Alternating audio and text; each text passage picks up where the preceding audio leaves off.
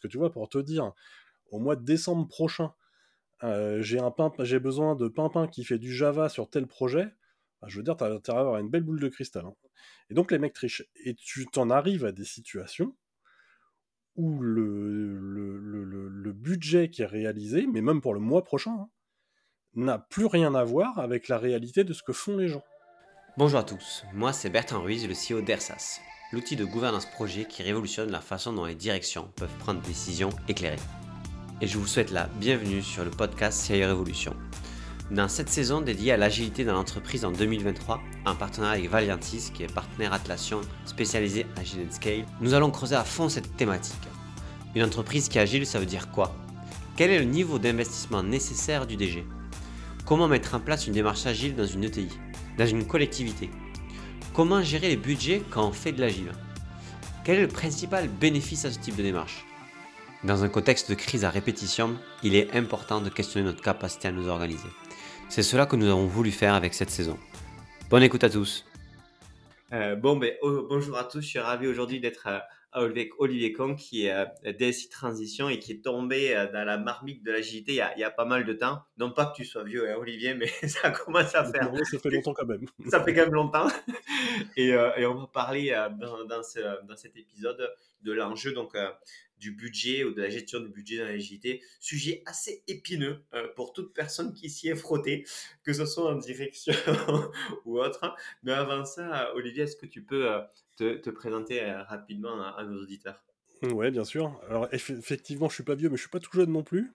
Parce que du coup, ça fait ça fait plus de 25 ans maintenant que je suis dans l'informatique. À l'origine, j'ai un profil de dev en fait, hein, donc j'ai fait de la technique et puis j'ai évolué sur différents postes, sur de la chefferie de projet, de l'architecture, et puis après sur des postes, sur des postes de DSI. j'ai fait ça dans plein de milieux. Au départ, j'ai commencé par le milieu bancaire, j'ai évolué sur, sur de l'éditeur de logiciels, plutôt des petites boîtes, des startups. et puis après, quand j'ai commencé à prendre des postes de DSI, c'était très souvent dans des petites boîtes, mais, mais aussi tout le temps rattaché à des grands groupes en fait. Donc pas des startups de 3-4 personnes, c'était souvent plutôt des boîtes d'une cinquantaine de personnes et qui appartenaient à des, à des multinationales.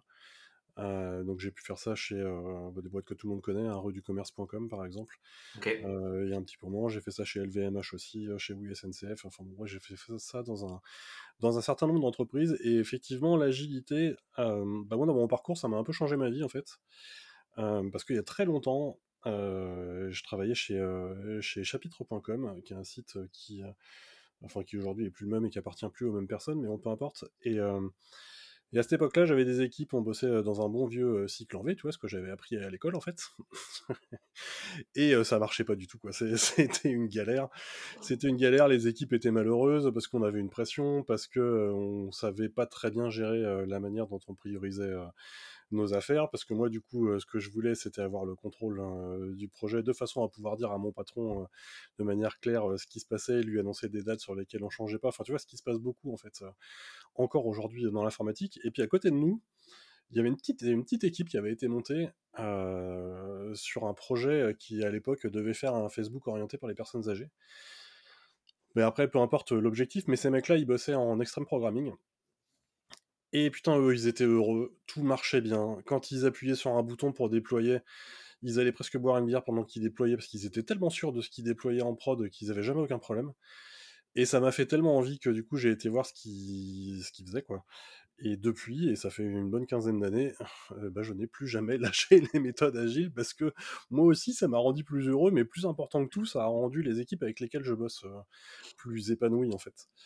Et, pour moi, c'est ça qui compte en réalité.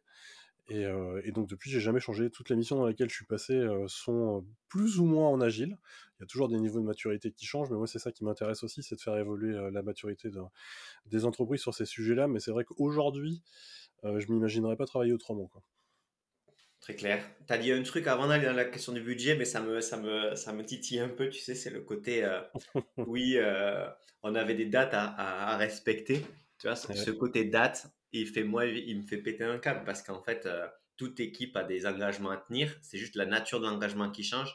Moi, à mon sens, de ce que j'en ai compris, c'est que ma synthèse, mais je ne sais pas si c'est bon, hein, je, suis preneur de ton feedback, c'est que euh, si je suis le marketing, que je bosse avec euh, des équipes dev, j'ai envie de qu'on priorise des user stories, par exemple, parce que c'est un pain exprimé en, en potentielle solution, tu vois, mais c'est pas comment on fait les choses ou autre. Et à un moment donné, j'ai besoin d'avoir un engagement de quand c'est qu'on va traiter cette user story. pas forcément de la manière précise, mais de, l'engagement de comment on va traiter cette user story parce que j'en ai besoin pour mon taf. Et, du, coup, est-ce que je résume mal les choses? Est-ce que ma vision est, est tronquée ou est-ce que j'ai mal compris? Bah, Je vais te prendre un exemple. quand j'ai travaillé chez LVMH, on devait construire un, site de e-commerce. Et en plus, on était sur un projet qui était un peu touchy politiquement, j'entends, vis-à-vis d'LVMH, parce qu'ils avaient déjà fait plusieurs tentatives et ça n'avait pas marché. Et, et, donc nous, on était un peu on était un peu le dernier essai, quoi. tu vois Et donc, autant dire que la pression sur, euh, sur le fait que ça sorte était importante. Et, mais par contre, d'un autre côté, LVMH, euh, LVMH, nous a dit vous faites ce que faut que ça sorte en fait, mais euh, donc vous vous engagez à ce que ça sorte. donc il y avait une date précise de sortie, mais par contre vous faites ce que vous voulez au milieu. Et on, y reviendra parce que c'est très lié à la gestion du budget aussi. Euh, mais du coup, on a sorti un site, sauf que le site n'avait absolument aucun rapport avec ce qu'il était prévu au départ. Parce que tout a changé en cours de route, mais pour plein de raisons, pour des raisons business, pour des raisons techniques, euh, parce que les gens aussi, parce qu'on a fait une bêta test et qu'en cours de bêta test, on s'est rendu compte qu'il y avait plein de trucs qu'on voulait faire qui convenaient pas à nos clients. Et, euh, et donc quand on est arrivé à la fin, le site n'avait juste rien à voir. Quoi. Donc ouais, c'est bien de prendre des engagements. Et je pense que, et en agile, euh, il n'y a, a aucun problème à prendre des engagements sur des dates. Par contre, ce que tu peux pas faire, c'est le, fameux, triangle de fer de la gestion de projet. Ce que tu peux pas faire, c'est t'engager et sur un budget, et sur un contenu fonctionnel précis, et sur une date de sortie. Ça, c'est pas possible. Il faut forcément qu'il y ait un truc qui saute. Quoi. Et le, principe en agile, c'est que le, verrou qu'on enlève, c'est celui du périmètre fonctionnel. Donc si tu acceptes que euh, le périmètre fonctionnel sera pas celui, ou du moins pas exactement celui qui est prévu, bah, à ce moment-là, tu peux respecter les deux autres, à savoir le budget et, le délai. Et ça, ça fonctionne. Mais par contre, euh, et c'est pareil pour les budgets,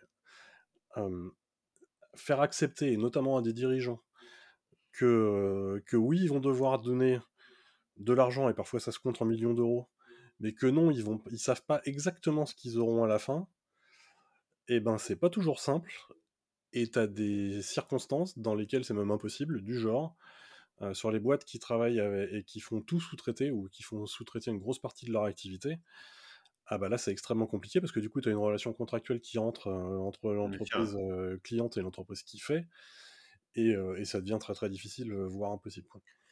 Du coup, périmètre fonctionnel, je l'entends. Juste la nuance aussi sur le périmètre fonctionnel, parce que toi, tu as périmètre fonctionnel plus ou moins précis, et du coup, l'engagement est plus ou moins, on va dire, contraignant ou, ou, complètement à côté de la plaque, on va dire.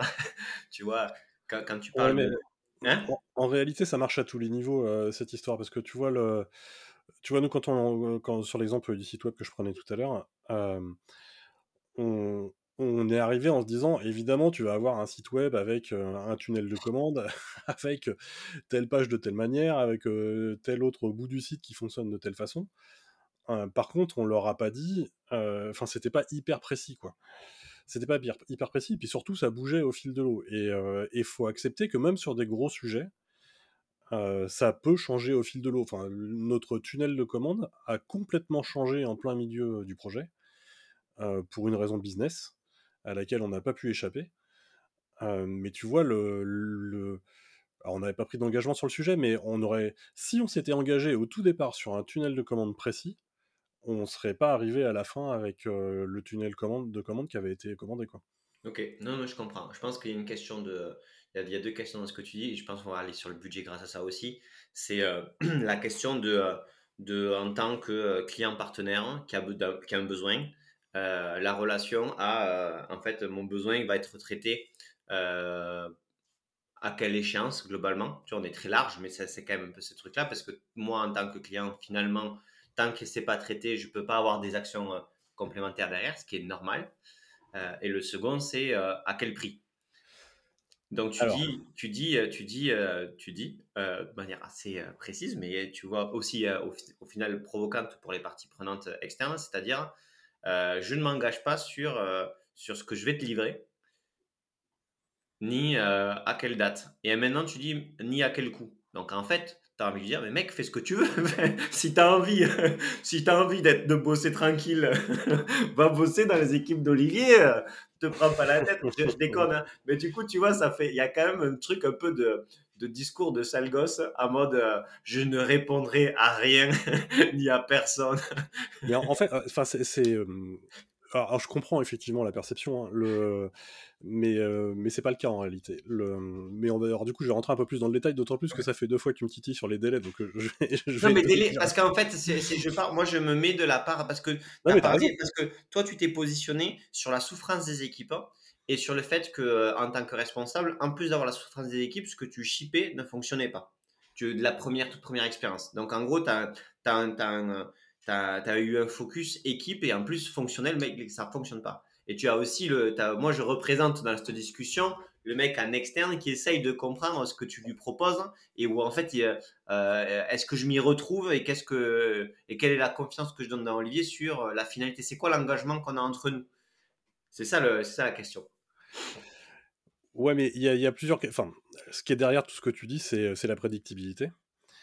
Euh, et c'est aussi ce qu'on qu'on va y faire. Donc c'est pour ça que je vais rentrer un peu, plus dans, un peu plus dans le détail sur la manière dont ça marche, parce que c'est vrai qu'on a une certaine tendance à penser euh, en agile que, que c'est un peu un chèque en blanc, quoi. Et je l'ai beaucoup entendu d'ailleurs dans les DSI.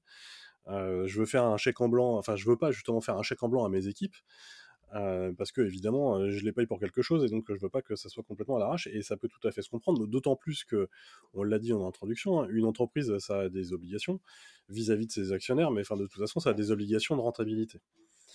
Donc il y a un moment où effectivement tu peux pas y aller complètement à l'arrache. Mais de toute façon c'est pas à l'arrache parce qu'en réalité quand tu vas démarrer euh, des équipes agiles tu vas mesurer ce qu'on appelle la vélocité. Et alors la vélocité, c'est sûrement une notion sur laquelle on va revenir parce qu'elle est importante ça représente une quantité de complexité en fait qu'une équipe est capable de gérer.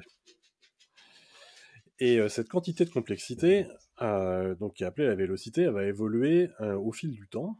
donc j'imagine que tout le monde le sait, mais en particulier en Scrum, on fonctionne sur des fenêtres de temps qui s'appellent des sprints, qui souvent font entre 2 et 3 semaines, et à la fin de ces sprints, on va mesurer quelle est la vélocité réelle de l'équipe, c'est-à-dire quelle est la quantité de complexité que l'équipe a été capable de passer en prod? Et alors j'insiste sur cet aspect passer en prod.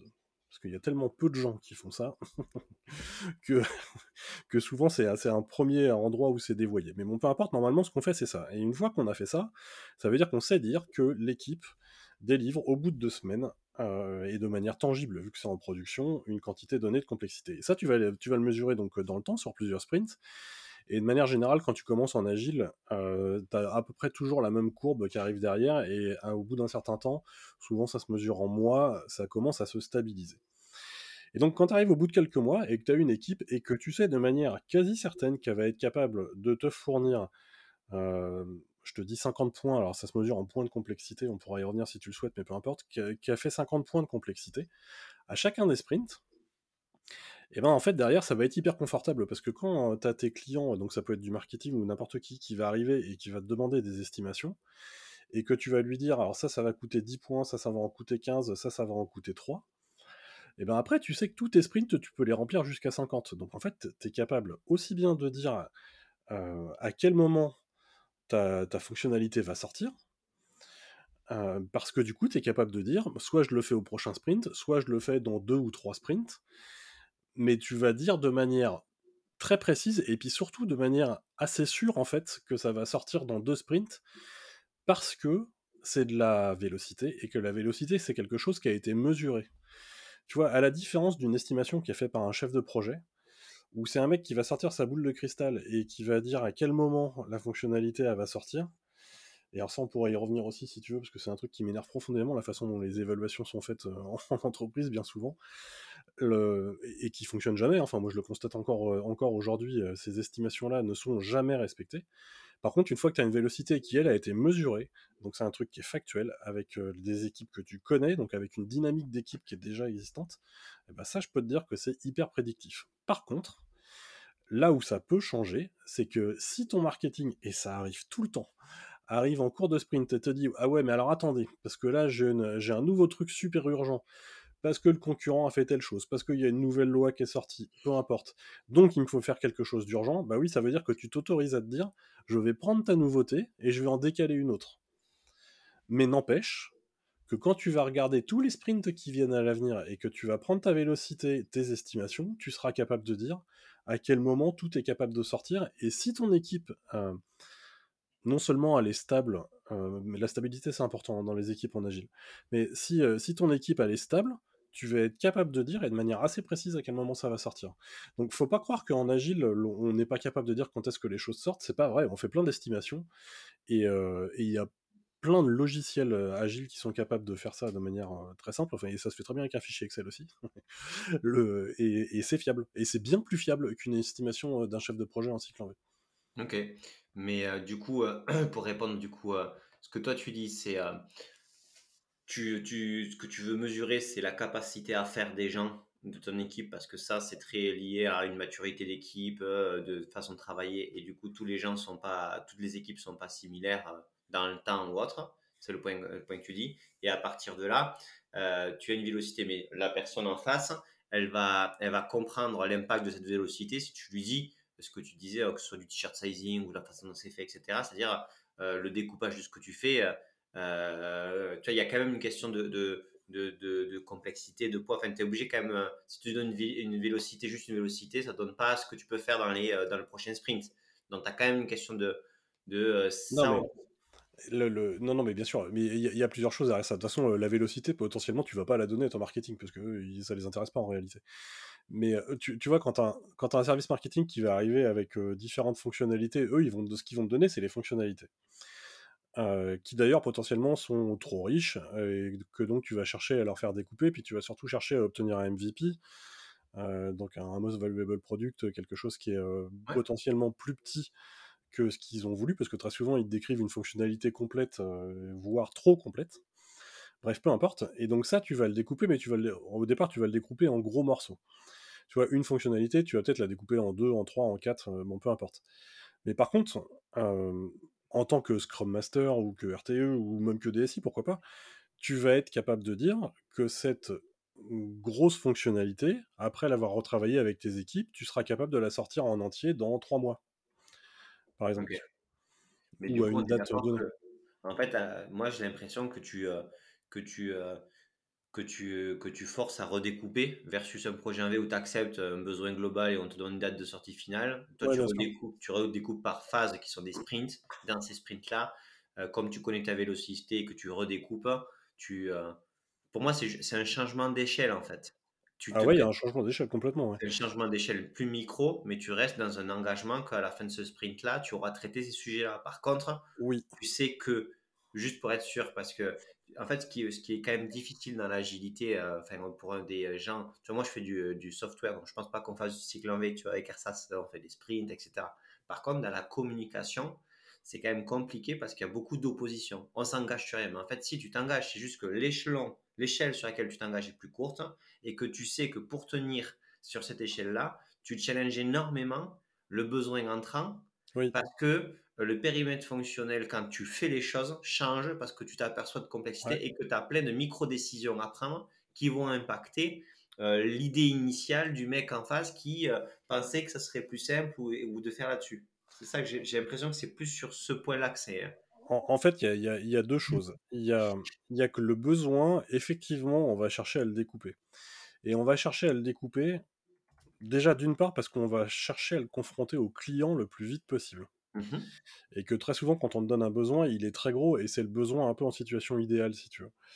Et que la situation idéale, c'est bien, euh, mais avant d'avoir la situation idéale, c'est bien d'avoir la situation minimum et de la confronter à un client pour voir ce que le client y raconte là-dessus. Et je peux te dire que quand j'étais chez LVMH, ça nous a sauvé un paquet de fois parce qu'on avait des besoins qui n'étaient pas ce que voulaient les clients au final. Mais nous, on pensait que c'était ça qu'ils voulaient. Et euh, donc, tu vois, on, on, a découpé ce besoin en morceaux plus petits, on a testé un premier morceau, on s'est rendu compte que ça allait pas du tout et on s'est adapté. Et heureusement qu'on n'a pas travaillé sur l'ensemble du besoin, parce qu'au final, le, truc n'avait rien à voir à la fin, quoi. Et enfin, tu vois, ce que je te racontais tout à l'heure sur le fait que, que notre tunnel de commande avait complètement changé. Si j'avais été dans un cycle en V, surtout le tunnel de commande sur un site de e-commerce, c'est un peu la base du truc. On aurait forcément fait des specs détaillés là-dessus très très vite et tout aurait été à mettre à la benne parce qu'en réalité c'était pas utilisable. Pour, des raisons que je peux pas te dire là mais c'était pas utilisable.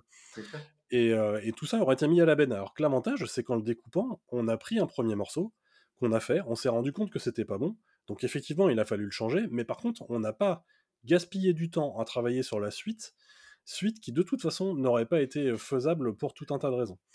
Donc ça c'est un premier point. Effectivement, il faut découper le besoin pour confronter le client le plus vite possible. Et après, côté équipe, euh, une fois qu'on a euh, ce besoin découpé, oui, on va le découper en morceaux tout petits, euh, mais ça, c'est plutôt pour des raisons opérationnelles, c'est plus pour, pour que nous, déjà, on puisse constater un avancement rapide, c'est aussi pour qu'on puisse se réadapter vite si jamais on a un problème, parce qu'on est dans des projets hein, et il se passe des choses. Quoi.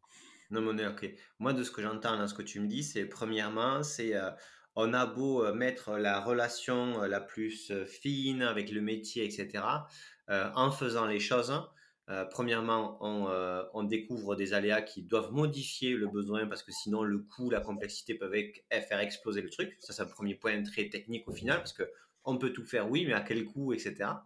Et donc, du coup, plus tu découpes, plus tu as un échange rapide, plus tu affines en continu, plus tu es capable d'avancer la bonne direction. Le second, c'est plus vite tu mets, tu mets en prod euh, les choses, plus vite en fait un feedback euh, réel et non euh, désiré de que ce soit le marketing ou le client final parce qu'en fait tu te rends compte que ce que tu avais imaginé parce que c'est question, une question quand même de, d'imagination. Je pense que cette feature-là de cette manière-là pourrait faire ça et ça serait trop bien.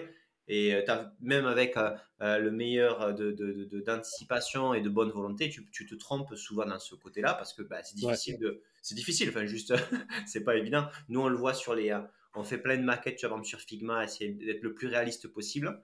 Ça marche quand on pousse assez loin, ça marche assez souvent. Mais il y a des cas où, en fait, à un moment donné, euh, si tu l'as pas codé, le truc, tu peux pas te rendre compte qu'en euh, termes d'expérience utilisateur, il y, a des, y a des trucs qui sont chelous. Quoi. Ouais, c'est vrai. Et je pense aussi qu'il y, a certains, il y a certains sujets sur lesquels, tant que des utilisateurs ne sont pas passés dessus. Non, mais toi, la personne, c'est tout, tout, ce, tout ce chemin-là, il, il, est vrai. Bon, maintenant, d'un point de vue. Donc, on est d'accord, on a compris, euh, c'est-à-dire, on est OK pour. Euh, on a des, on a des, euh, des orientations, des projets, des produits, on s'en fout le nom qu'il y a. On va, aller, on va faire des trucs, on va découper au maximum pour essayer d'être, de minimiser le risque technique, mais aussi le risque de faire un truc qui sert à rien. C'est les deux. Il y en a quand même deux importants.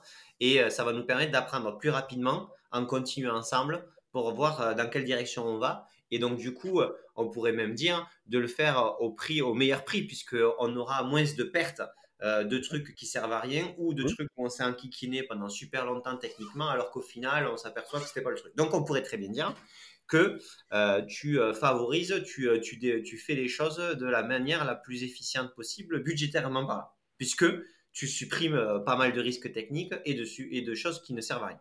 Ouais, c'est vrai. Maintenant, quand tu regardes ton année, on arrive en 2024, et donc du coup, tu as des ronds. Et euh, donc du coup, ces ronds-là, tu dis, ben, en fait, on les découpe comment? Parce que c'est comme ça que les, boss fonctionnent, on est d'accord. Hein.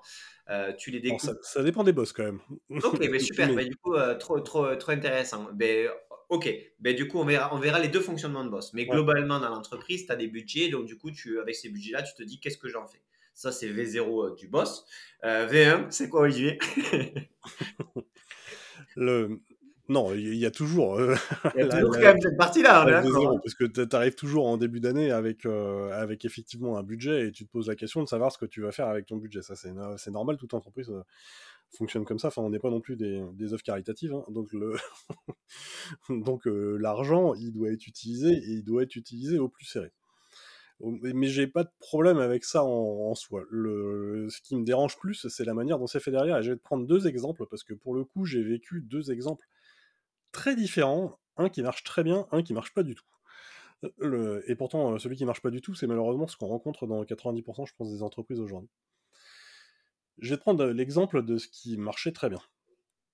Euh, l'exemple de ce qui marchait très bien, c'est euh, donc moi je suis DSI de la boîte en question, donc je connais mon budget euh, de fonctionnement sur une année X. Et, euh, et le DG vient me demander combien je veux sur l'année X plus 1 compte tenu de la stratégie de l'entreprise. Bon, sachant que je sais qu'évidemment, je peux pas doubler mon budget, hein, peu importe. Donc, en gros, ce que je vais faire, si tu veux, c'est que je vais lui expliquer que comme on a une volonté de croissance, je te dis n'importe quoi, de 20%, j'aurais besoin de faire croître les équipes, on va faire simple, de 20% aussi. Donc lui, il va augmenter le budget de 20%. Bon, le mec est sympa. et donc, on arrive sur l'année N plus 1 à 120%. Si ça, si ça s'arrête là, mais ça ne s'arrête jamais là, tout va bien. quoi. Parce que, mais ce qui va se passer derrière, c'est que le mec, il va te dire, ok, je te file donc les 120%, et ça se compte en millions en général, qu'est-ce que j'ai pour, pour mes 5, 10, 30 millions, tu vois? Et alors, c'est là où l'exercice se complexifie, et là, tu as, deux façons, as deux façons de voir les choses. C'est soit tu as une idée assez précise de ce qui va venir dans, dans l'année qui suit, et donc tu es capable de faire l'exercice qu'on s'est fait tout à l'heure, c'est-à-dire se dire je vais prendre les fonctionnalités majeures, je vais les macro-estimer, et du coup, vu que je connais ma vélocité par sprint, je connais aussi ma vélocité sur une année complète. Et, et donc, je suis capable de dire, grosso modo, et j'insiste quand même sur le grosso modo, ce qui va pouvoir sortir en, sur l'année suivante. Souvent, ce qui est bien de faire pour rassurer les gens, c'est de prévoir un palier euh, qui sera le palier minimum de ce que tu vas livrer. Euh, parce que si tu arrives juste en disant je vais te livrer ça grosso modo et ça va te coûter 15 millions, le mec il a intérêt à être sacrément sympa pour l'accepter. Alors que si tu arrives plutôt en lui disant ça, je vais te le livrer, euh, je vais te livrer tout ce périmètre-là de, manière sûre, et puis j'ai un 20% qui est moins sûr, ce qui va être en fait du flottant. ça déjà, ça passe mieux en général. Après, c'est toujours pareil, ça dépend de à quel point les gens dans l'entreprise euh, ont une certaine connaissance euh, des équipes, de la méthode, et puis surtout, j'ai envie de te dire, une certaine confiance dans les équipes. Tu vois, tu, en fait, je pense que tu peux faire ça très simplement quand tu as des équipes qui tournent en agile depuis euh, quelques années et que tu as gagné la confiance de la direction du métier. Là, c'est très simple à faire. Mais si tu veux, par exemple, sur la partie ici en focus budget, tu as quand même une question de euh, ce, qui est, quand même difficile, ça touche à des choses de. Du coup, on revient à la prédiction. Donc, euh, parce que c'était l'enjeu initial qui était de dire mmh. la prédiction, quand on parle de ce qu'on peut faire et péter, du coup, ça sert à rien de passer du temps là-dessus. Sur, des, sur du long terme, je parle, puisque sur du court terme, en termes de sprint, etc., tu restes dans une prédiction avec une, un delta de fonctionnel qui est plus libre que ce que historiquement les, les gens faisaient. Par contre, tu vois, je dis une bêtise, euh, nous, Ersas, euh, on, a développé, on a mis en place une marketplace d'intégration avec Asana, Jira, Monday. Tu vois, il y a de, la tech lourde derrière parce que c'est la synchronisation, c'est euh, tu as du refresh token, il y a tout ça. Bon, à un moment donné, tu, dois, tu, dois, te demander, ok, ça va me coûter combien et à partir de quand, grosso modo, je vais pouvoir le commercialiser. Et en fait, c'est parce que sinon, qu'est-ce qui se passe? C'est que c'est chaud en termes de roadmap d'entreprise. Alors, quand tu as du gras, euh, que tu peux te permettre un an de retard, machin, parce qu'il n'y a pas de concurrence ou que si ou quoi, fine, tu vois, tu le fais. Mais la réalité, souvent, c'est que ce n'est pas le cas et tu as besoin à un moment donné de, de fine Alors, le périmètre fonctionnel, tu as raison, il, euh, il, euh, il, évolue. Mais en même temps, tu as, quand même cette question-là en, tant que, en tant que boss de, de, de budget, de périmètre fonctionnel minimum et de date. Oui, mais le. Enfin, tu vois, c'est ce que je te disais tout à l'heure. Quand, tu vas faire ton, ton, budget à l'année N plus 1, comme tu vas commencer à travailler un backlog, en fait, pour l'année N plus 1, qui va être un backlog macro, tu vas savoir dire tes fonctionnalités prioritaires à quelle date tu vas les sortir. Normalement, si tu as bien fait ton job, ça veut dire que tu connais aussi le ROI qui est attendu de la fonctionnalité en question. Mmh Étant donné que tout ça, c'est associé à une vélocité, en réalité, le, DSI, s'il est malin, il a fait le rapport entre sa vélocité et le budget qu'il a. Quoi. Donc tu vas savoir dire que ta fonctionnalité elle sera à telle date, qu'elle t'aura coûté X et qu'elle devrait être rapportée Y.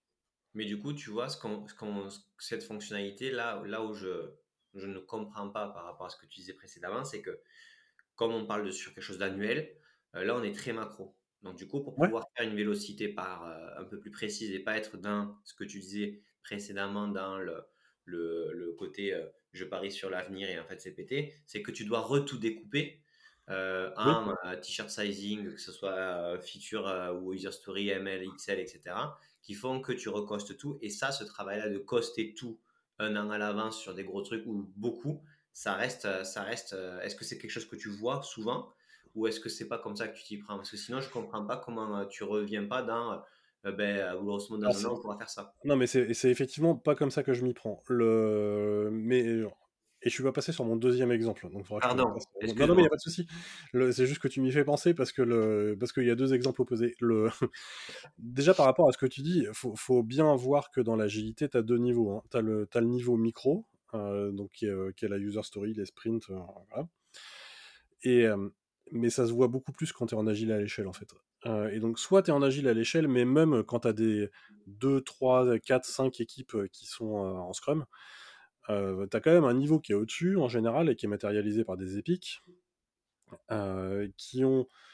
Alors, y a les gens peuvent faire différemment, mais qui ont souvent un système de valeur qui est un petit peu différent des user stories, donc, mais tu as quand même un niveau macro, quoi.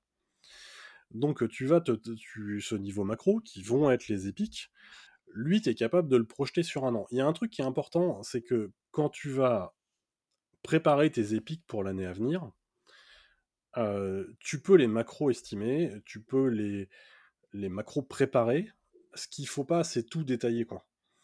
Tu vois, le, le, le, détail de ces épiques, il se fait en just-in-time, donc au fur et à mesure où tu avances. Mais par contre, tu vas travailler en macro sur ce backlog d'épiques la, manière dont ça marchait dans mon premier exemple, qui était donc l'exemple qui marchait bien, c'était qu'on faisait ce budget sur la base de ces épiques macro, qui n'étaient pas détaillés. Le budget, il était, fait, sur une base de capacitaire. C'est-à-dire que le budget, il n'était pas là pour fournir de la fonctionnalité, il était là pour fournir du people. Et à aucun moment, et on voulait pas le faire, à aucun moment, enfin, aucun moment, c'est pas complètement vrai, mais en tout cas, la base du calcul, c'était pas de se dire telle fonctionnalité, ça pèse 300 000 euros. Non, mais par contre, enfin, je pense qu'il faut pas se mentir non plus. Le, boss, lui, qu'est-ce qu'il dit?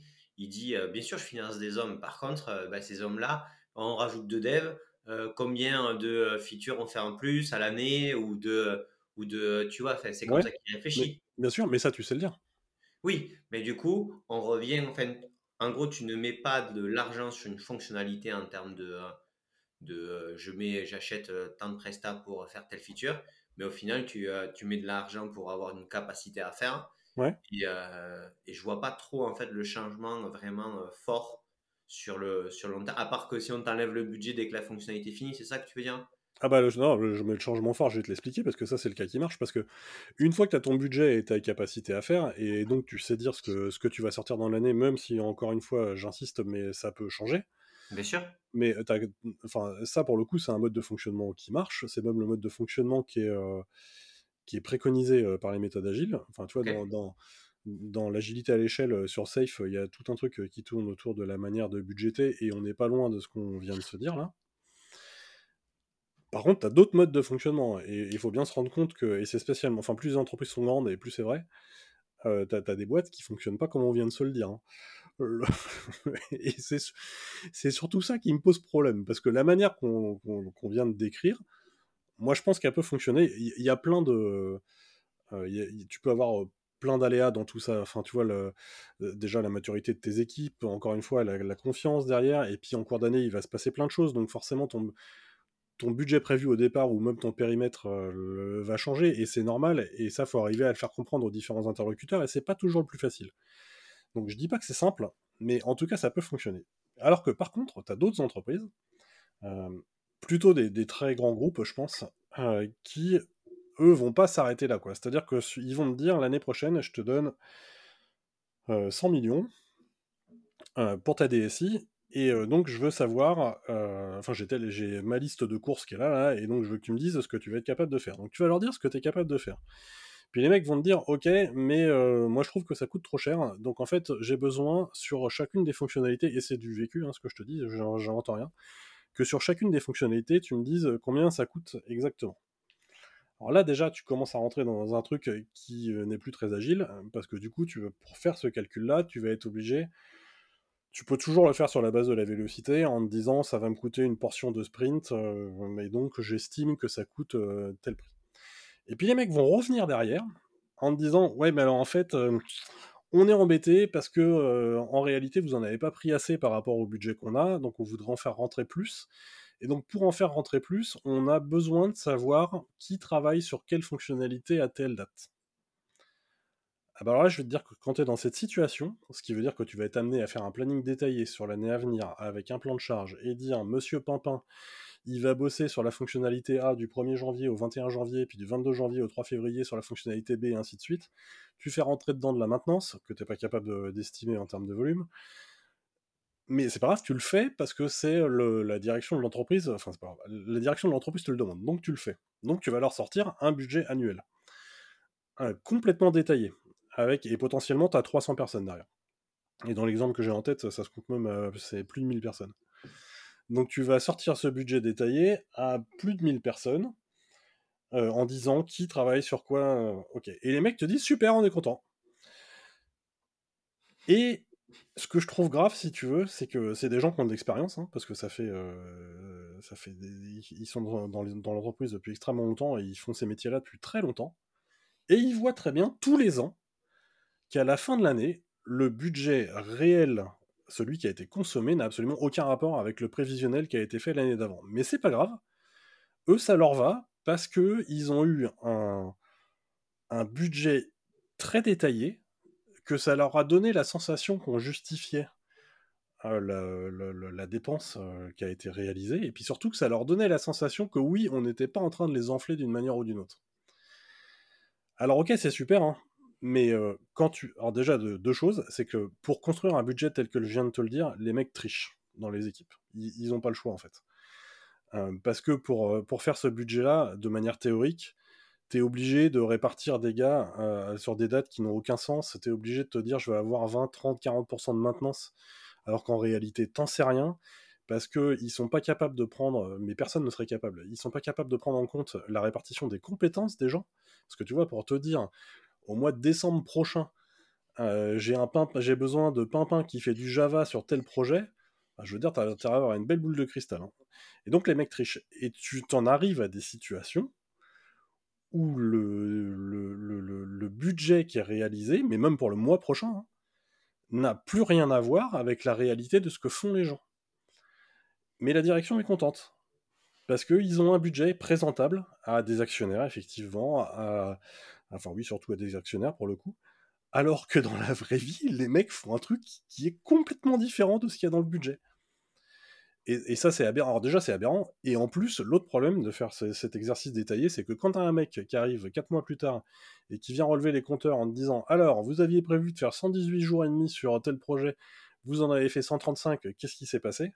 Et que tu dois te justifier là-dessus, bah, la seule chose qui se passe, c'est que l'estimation suivante, elle va être à 150, et que les mecs se seront même pas posé la question de savoir euh, si c'est 90, 110, 120.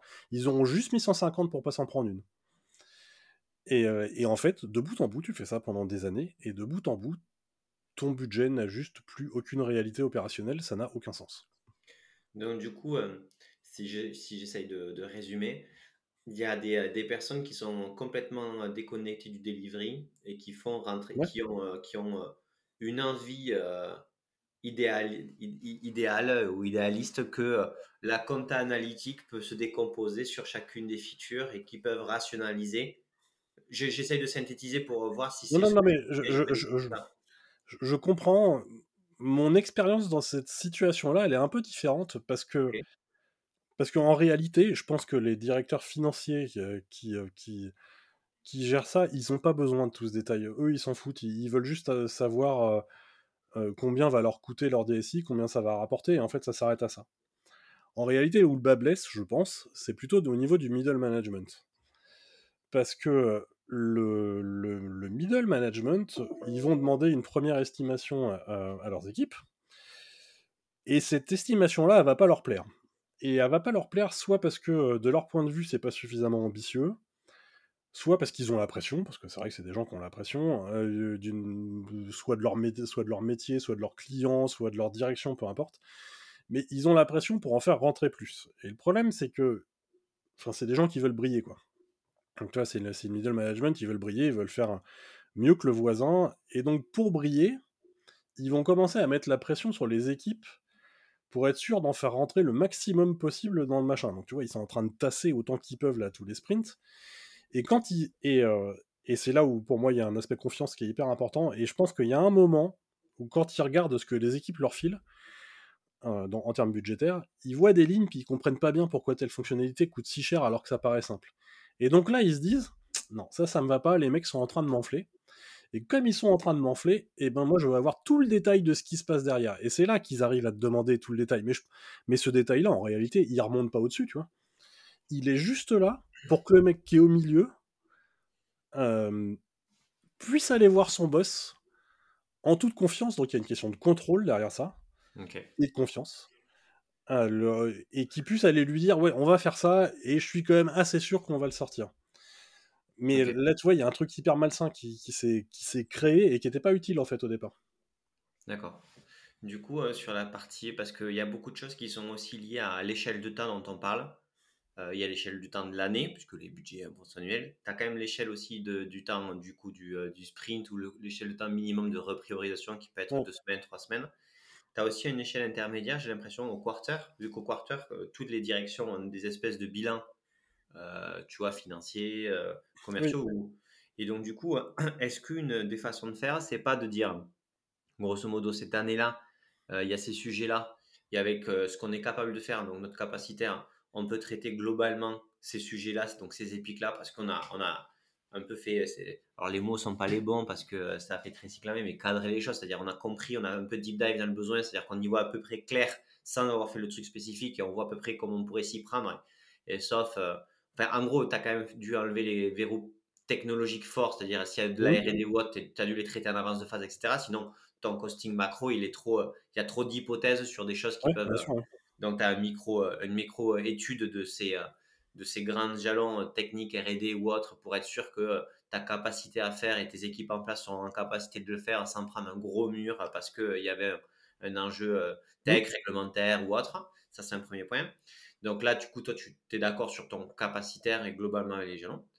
Ensuite, euh, le truc, c'est que moi, j'ai l'impression qu'au niveau donc, du coup de, des autres euh, départements ou, euh, ou, des gens qui travaillent avec vous, ils ont besoin d'avoir une vision un peu plus quarter, c'est-à-dire, OK, ce quarter-là, qu'est-ce qu'on va traiter dans ces... Donc, il y a une espèce de roadmap des grandes épiques que tu avais mis dans l'année qui se, qui se précise un peu plus sur le quarter, qu'est-ce qu'on traite. Alors, est-ce qu'elles sont redécoupées ou pas parce qu'elles étaient trop macro? Il, peut y avoir un redécoupage, mais en gros, tu as un premier engagement de voilà sur quoi on bosse ensemble sur ce trimestre-là.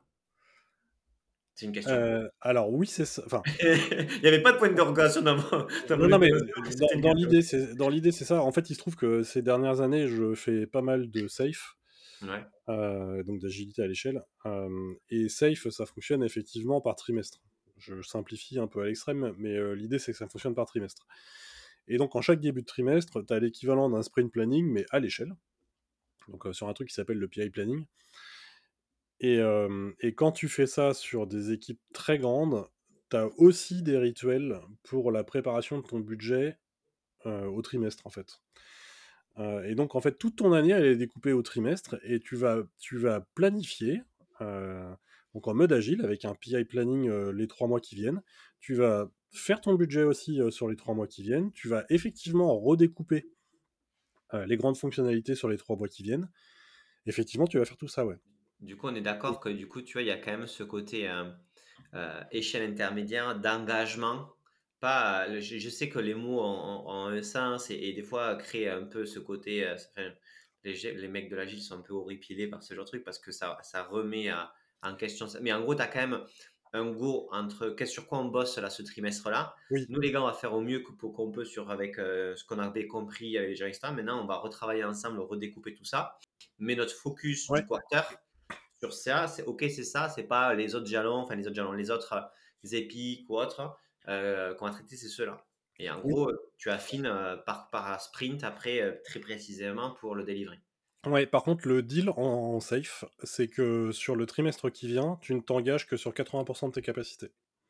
Oui, mais après ça c'est une, très bonne, c'est une très bonne, c'est tu, tu, tiens en compte, tu sais que tu as de l'imprévu, etc. et que tu te mets pas à 100%, ça c'est, non mais très clair. Mais, mais c'est intéressant ce côté quarter parce que moi, moi ce que j'ai vu c'est que le, la direction en fait, ça, ça lui suffit de comprendre en quarter sur quoi on bosse et qu'est-ce qu'on va essayer de faire ensemble.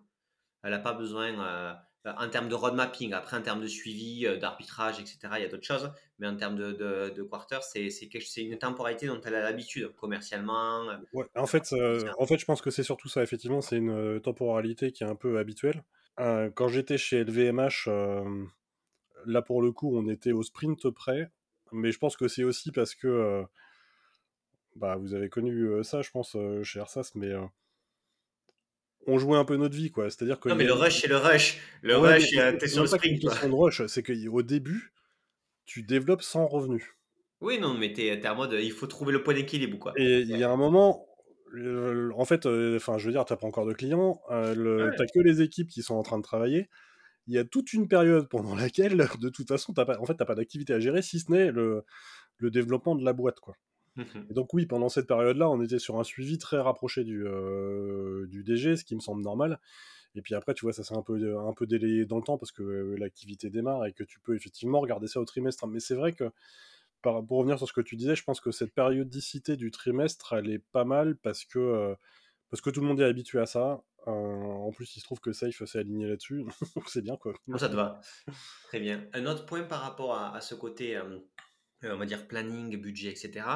Euh, donc en fait, euh, tu, euh, la, discussion sur les ressources en plus, elle est liée parce que plus à moins, c'est quand même une question. C'est une question où tu, tu prouves à ton à, ta direction générale que tu peux pas faire plus parce que ta capacité à faire est, pas là.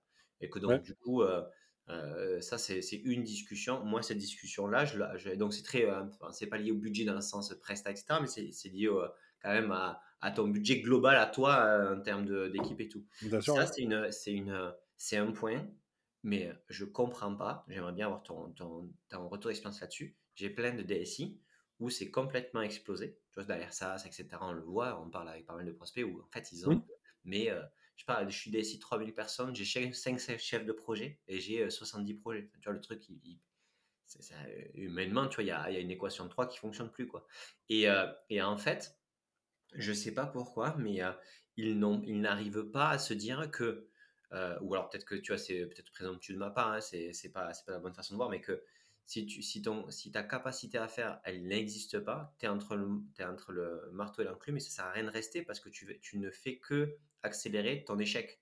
C'est-à-dire qu'à un moment donné, soit ton boss te dit on supprime des projets parce qu'on reste sur la même capacité à faire, et fine, parce que bah, du coup c'est une question budgétaire de priorisation mais tu peux pas rajouter, rajouter, rajouter avec euh, à faire des choses sans, euh, sans euh, avoir ce dialogue sur le capacitaire. Et c'est un dialogue que beaucoup de DSI n'ont pas avec le DG de manière un peu un peu blanc ou noir.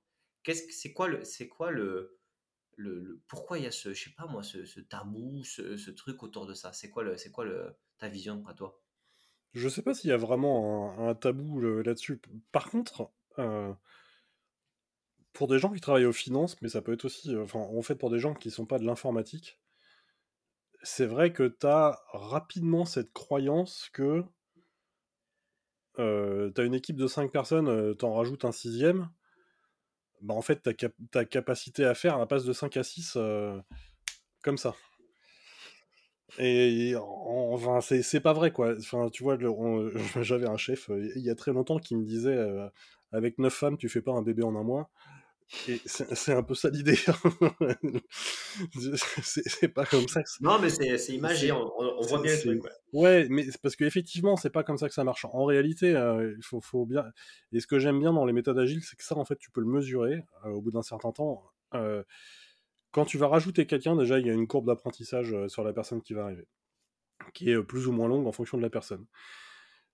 Alors, ça, les entreprises arrivent à l'intégrer plutôt bien. Ce qu'elles n'intègrent pas, c'est que cette courbe d'apprentissage, elle n'est pas autonome, quoi.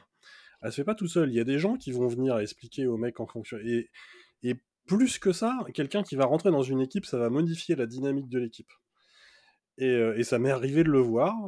Parfois, tu fais rentrer une personne dans l'équipe, ça flingue la vélocité de l'équipe. Et pas forcément parce que les mecs passent du temps avec le nouvel arrivant, ça peut être aussi parce que le nouvel arrivant met une mauvaise ambiance dans l'équipe, par exemple. Ouais, ça casse le rythme. Tu peux avoir plein de trucs.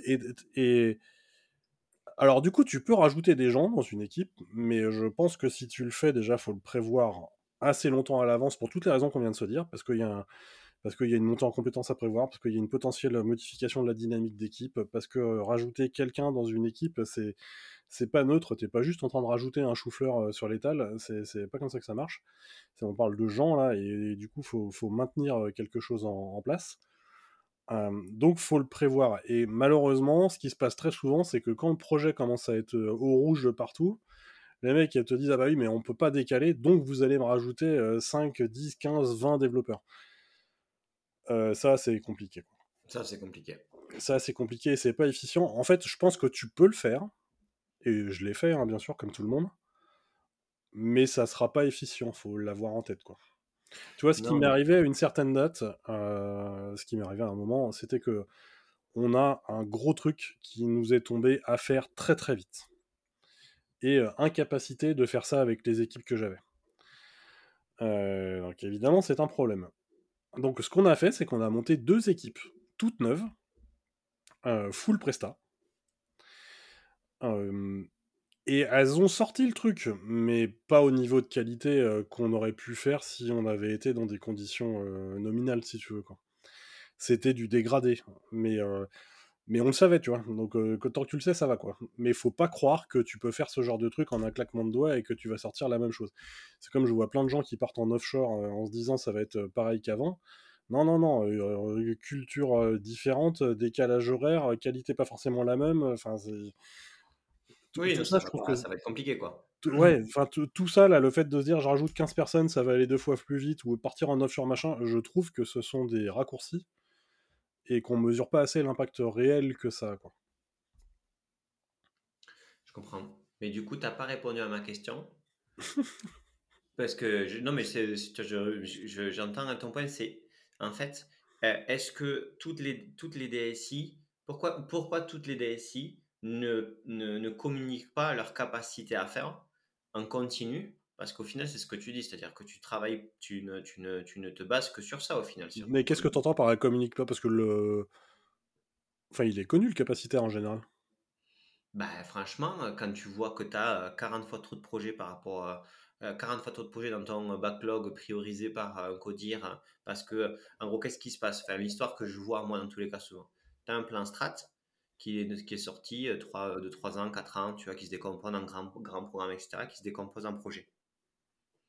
Mais là, en fait, il n'est pas associé une montée en puissance du capacité à faire de la DSI sur la chefferie de projet ou autre euh, directement. Quoi. C'est, c'est, c'est, un, c'est un, il y a le... un gros délai ou un DSI qui saute. Quoi.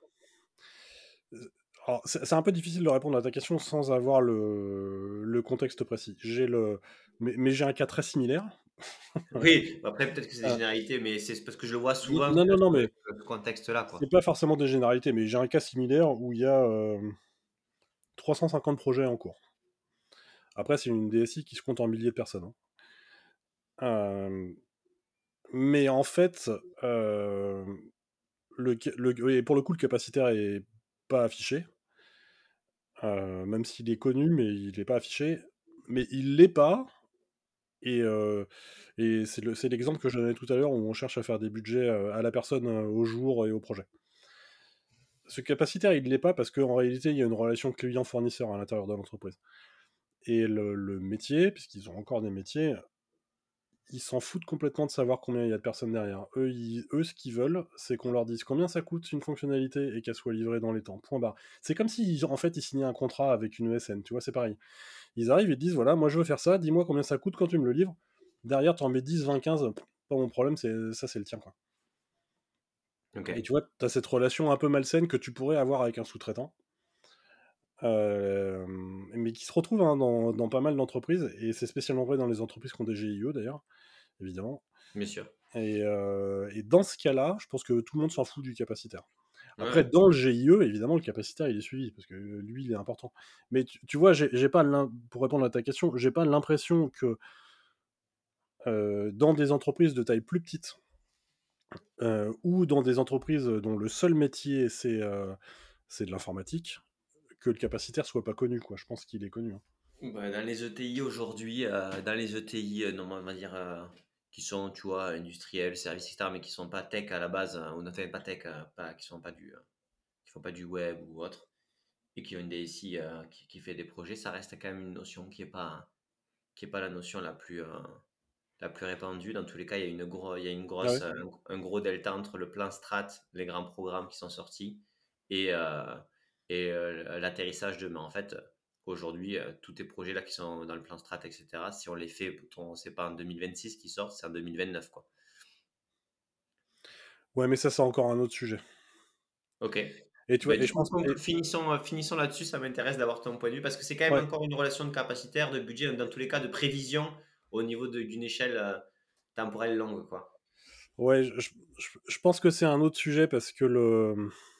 Enfin, après, c'est mon expérience, hein, c'est ce que j'ai vu. Bah, c'est un podcast avec Olivier Gang, hein, c'est pas... Ouais, non, mais ce, que, je veux dire, c'est que c'est pas une vérité générale, mais, mais ça reste vrai et encore une fois, je pense que c'est spécialement vrai dans les grands groupes, que quand un grand programme, un grand programme démarre, et donc là tu vois, je suis un programme pluriannuel euh, au-delà de 5 millions d'euros, il y a un moment où les mecs savent pertinemment, ils vont dire euh, ça sort dans 5 ans.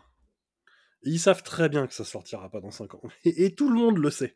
Parce que de toute façon, en 5 ans, il peut se passer tellement de choses que tu n'as aucune chance que ton truc finisse euh, dans les conditions nominales. Mais en fait, ils vont le. Et quand je dis ils, euh, on est soit middle management, soit top management. Mais ils vont le vendre quand même. Parce qu'il y a. Déjà, d'une part, parce qu'il y a un intérêt politique derrière aussi. Parce qu'ils savent aussi que s'ils le font pas, le projet ne démarre pas, tout court. Et qu'il y a un moment. Enfin, tu vois, je pense à des projets de Move to Cloud, par exemple. Euh, ça, c'est des projets qui coûtent extrêmement cher, qui durent très longtemps mais c'est vachement difficile de dire oui, oui, je te mets tout dans le cloud public dans deux ans, quand tu as des milliers, voire des dizaines de milliers de serveurs avec des systèmes complexes dessus. Mais comme les mecs savent qu'ils vont pas faire leur move to cloud s'ils n'arrivent pas à donner une date de sortie, bah en fait ils y vont quand même. En se disant de toute façon faut le faire. Donc oui, je vais donner une date, et oui, elle sera pas respectée, et on gérera au fil de l'eau. Quoi. Ok. C'est un peu le, le fait de dire, bon, ben, tu, euh, dans tous les cas, tu dois lancer des programmes, tu sais que la date finale, c'est trop gros pour que, mais euh, et après, on, verra comment on s'y prend ah ouais, mais, à faire. Ouais, mais tu vois, on tourne toujours autour des mêmes sujets. Hein. Si les mêmes personnes pouvaient dire à leurs dirigeants, on va se lancer dans un move to cloud, on pense que ça va prendre deux ans, euh, mais il y a tellement d'inconnus qu'on ne peut pas le garantir, et que les mecs en face étaient capables de l'entendre, bah on n'en arriverait pas à ce genre d'absurdité on, tourne toujours autour de la même chose. Hein. On, tourne autour de la confiance, de la capacité à, donner un budget avec une capacité à faire sans être complètement sûr que ça arrivera à la fin. Ouais, et je comprends que ce soit difficile. Enfin, je veux dire, euh, moi aussi, je suis chef d'entreprise et donc euh, je comprends bien. mais, euh, mais, il n'en reste pas moins que qu'à vouloir tout contrôler, en fait, on en arrive à avoir des modes de fonctionnement qui parfois sont ubuesques. Il y a eu longtemps cette discussion autour de Safe, mmh où les purs agilistes détestaient Safe, parce que justement, dans Safe, tu as de la planification, tu as du budget, tu as ce genre de choses que... Et, ils détestaient Safe à cause de ça. Sauf que les dirigeants aiment bien Safe parce que justement, ils retrouvent leurs petits à l'intérieur. Tu vois, eux, ils retrouvent des, Ils retrouvent les drivers en fait de leur métier, quoi, qui sont, qui sont les budgets, qui sont la planification, qui sont les risques, Enfin, tu vois ce qu'un dirigeant euh, fait, quoi. Non, mais c'est top. Je suis, euh, je, suis, je suis fan. Je suis fan parce que c'est. Euh, c'est après, Safe, quand tu, quand tu moi j'y suis allé, j'ai bien lu le truc et tout, c'est une. Enfin, ils aident pas les gars, hein, c'est une usine à gaz à comprendre. Enfin, il faut avoir bac plus 8, avoir fait deux fois le tour de la Terre pour comprendre le doc. Je, ouais, je, mais. Enfin, oui et non, parce qu'au final, c'est. Enfin, oui, c'est un peu compliqué quand même, mais le. Enfin, faut quand même bien se rendre compte que Safe, c'est fait pour des équipes extrêmement grandes. Ouais, mais si tu veux, ça, on s'en fout. En gros, tu vois, ce qu'on a parlé là, ce que tu as dit, c'est des concepts qui sont euh, pas du tout liés à la taille de la boîte. Ce que tu as dit, oui, oui, année, trimestre, non, mais c'est d'accord. Et donc, du coup, euh, ça rend, euh, si on reprend sur la question de, ça rend complexe quelque chose qui, est, qui pourrait être beaucoup plus simple. Tu vois, ouais, mais d'un autre côté, la, la force qu'ils ont, c'est que tout est documenté. Non, non, mais attends, moi je critique pas le fait de dire, j'ai juste que c'est pas accessible. Tu vois, moi j'ai essayé de comprendre le truc et tout, c'est une usine à gaz quand tu arrives dans la doc. Moi je te parle sur le gros. tu vois, as, ok, tu as le gros 440 safe comme ça, avec des gens comme toi qui ont bien pensé le truc, tu vois, tu peux mettre en place ça. Tu prends euh, les PME et les ETI entre 200 et 1200 euh, personnes. safe là-dessus, c'est un très gros marteau, hein, on va dire ça comme ça. alors que dedans, tu vois, ce qu'on a parlé d'année, de trimestre, de comment tu fais le capacité avec ça, ce sont des concepts qui peuvent être expliqués plus simplement et qui peuvent être mis en place par les équipes, parce que les équipes, mais parce que le codir a confiance, plus simplement aussi. Non, mais c'est vrai, t'as raison. Non, mais top. Écoute, merci Olivier, c'était très cool. Ciao. Bon, mais j'espère que vous avez adoré ce podcast comme nous. C'est super intéressant de pouvoir poser toutes ces questions et, vraiment aller au fond des choses. Pour aller encore plus loin, on lance un cycle de live euh, un vendredi sur deux, euh, du coup entre 13h et 14h, entre 11h et midi. Donc pour vous euh, inscrire, bah, soit vous suivez sur LinkedIn et vous verrez les événements passer, soit vous allez sur ersas.io et vous aurez tous les événements qui vont sortir. Donc n'hésitez pas, dans ces lives, vous pouvez poser vos questions et, intervenir directement avec, avec le speaker. Et en attendant, bah, bien sûr, n'hésitez pas à partager le podcast sur LinkedIn et à le noter sur Apple Podcast ou sur Spotify. Merci à tous.